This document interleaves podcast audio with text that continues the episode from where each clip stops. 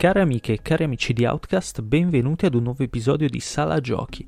Io sono Stefano Calzati e oggi vi racconterò l'opera del team Moon Eye Studios, finanziata dopo una campagna Kickstarter di successo, ovvero Lost Ember, che il modo migliore per descriverlo è paragonarlo alle avventure di That Game Company, quindi principalmente Journey, Flower, un po' per certi panorami, ed è un'avventura fondamentalmente narrativa, tridimensionale, con elementi puzzle e platform, niente combattimenti, che racconta la storia di questa civiltà perduta, antica, ormai persa nel tempo, attraverso i ricordi dei suoi due protagonisti, che sono uno spirito che in vita non è riuscito ad accedere alla città della luce, come la chiama lui, una sorta di paradiso di questa civiltà, e di questo lupo, anch'esso posseduto da uno spirito, a sua volta bandito dalla società che racconta. Questo spirito riesce a possedere anche altri animali oltre al lupo, e questa è la meccanica, il cuore del game design del gioco. In pratica si esplorano queste ambientazioni molto ampie di volta in volta, ricche di collezionabili, il cui obiettivo è semplicemente quello di arrivare a delle sorte di falò, di colonne di fumo, da cui far partire un ricordo, un filmato che spiegherà di mano in mano il passato di questi protagonisti. Nel farlo sarà necessario possedere vari tipi di animali, per esempio all'inizio questa tecnica, diciamo, viene usata su un carinissimo vombato, che è anche una delle mascotte, diciamo, del materiale promozionale del gioco. Vombato piccolino che si può infilare in cunicoli, passaggi stretti, eccetera. Man mano che si andrà avanti, però, si incontreranno animali sempre più complessi, come uccelli, pesci, bufali, capre di montagna, aquile, eccetera. E ognuna ha un suo sistema di controllo, una sua, diciamo, chiamarla abilità fa un po' strano, una sua caratteristica naturale, utile a superare gli ostacoli e a portarci sempre più verso la cima di questa montagna sacra. E anche qui si riaggancia a Journey, e questa montagna, senza entrare in spoiler, avrà una scena molto simile a quella della montagna di Journey. Quindi ci sono chiari riferimenti, chiare ispirazioni all'opera di Genova Chen. Questo gioco è un gioco molto che non inventa poi chissà cosa, né a livello narrativo, nonostante sia spesso molto toccante, molto interessante, anche ben recitato.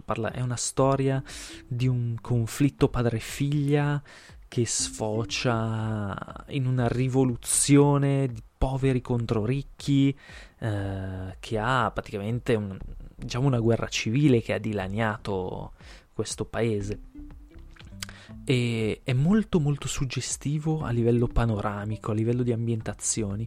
All'inizio si apre questa vallata rigogliosa, verdeggiante, questi prati morbidissimi che ricordano molto Zelda, molto Breath of the Wild, e per forza il paragone viene fuori per forza. Poi andando avanti ci saranno sempre dei momenti che riescono proprio a sopraffare il giocatore per la bellezza scenica e coreografica, per la fotografia che mette in scena il gioco, che ha oltretutto una buona grafica, non una grafica incredibile, ma ben utilizzata, secondo me. per esempio, senza anticiparvi troppo, ma comunque anche se ve lo racconto vissuto è tutta un'altra cosa. Per esempio ci si troverà su questo pinnacolo con sotto di noi un canyon che si apre, passa uno stormo di pappagalli, noi ne possiamo possedere uno, cioè ne dobbiamo in quel caso possedere uno, e ci si ritrova in mezzo a questo stormo coloratissimo a volteggiare con un sistema di controllo che è decisamente il migliore in assoluto, il sistema di controllo degli uccelli, a volare, a fare picchiate, a prendere quota per questo canyon levigato dal vento, dagli agenti atmosferici, con grotte, così, veramente bellissimo. Dopodiché si esce da questo canyon e ci si ritrova in un panorama quasi da savana un po' in un periodo di siccità, diciamo, con queste mandrie di bufali che corrono e alzano la polvere. Sembra quasi proprio una ripresa da National Geographic, una roba proprio da documentario, bellissima. Dopodiché si può prendere possesso di questi bufali e si corre per questa prateria e ci si ritrova davanti a una tempesta di sabbia che ha messo in fuga una mandria di centinaia di bufali, dove prima comunque quelli che correvano nella prateria erano qualche decina. Ci si ritrova davanti a questo fiume di bufali in mezzo a sgomitare per riuscire a scappare da questa tempesta. Veramente bellissimo, momenti di pura emozione, puro gameplay sensoriale, perché comunque il movimento c'è sempre, non è mai troppo guidato, diciamo, però è veramente una cosa che colpisce al cuore, secondo me. A me ha colpito moltissimo, queste certe scene hanno colpito veramente tanto. Detto questo, il gioco non presenta una vera e propria sfida. La vera sfida è cercare le decine di collezionabili che ci sono, che comunque è una cosa abbastanza opzionale. Alcuni sono nascosti molto bene, stimolano ad usare tutte le abilità degli animali,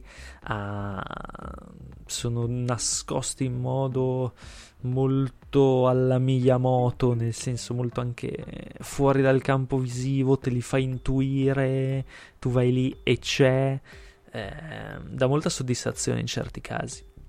In certi altri si è spinti di più a proseguire dritti per la storia senza perdersi, anche per, diciamo, dipende un po' dall'atmosfera del momento. Rimane, secondo me, è un gioco che lascia qualcosa dentro, nonostante sia derivativo, nonostante sia comunque abbastanza breve. Io l'ho finito in circa 6 ore, raccogliendo circa la metà dei collezionabili, poco più, comunque perdendomi abbastanza, anche perché io mi perdevo molto a volteggiare con pappagalli e aquile per le ambientazioni. È veramente una bellissima sensazione, anche perché c'è una bella inerzia quando vai in picchiata che prende velocità, molto, molto interessante. La storia si rivela particolarmente toccante verso il finale, molto anche originale, tutto sommato, nonostante non è originale nelle fasi che racconta, ma è abbastanza unica per come va a finire, diciamo, e non aggiungo altro. È un gioco che costa 30 euro, secondo me li vale tutti. C'è su PC, PS4, Xbox One e prossimamente arriverà anche su Switch. E alla fine ha questi elementi puzzle che si riducono semplicemente al possedere l'animale giusto nel momento giusto per proseguire.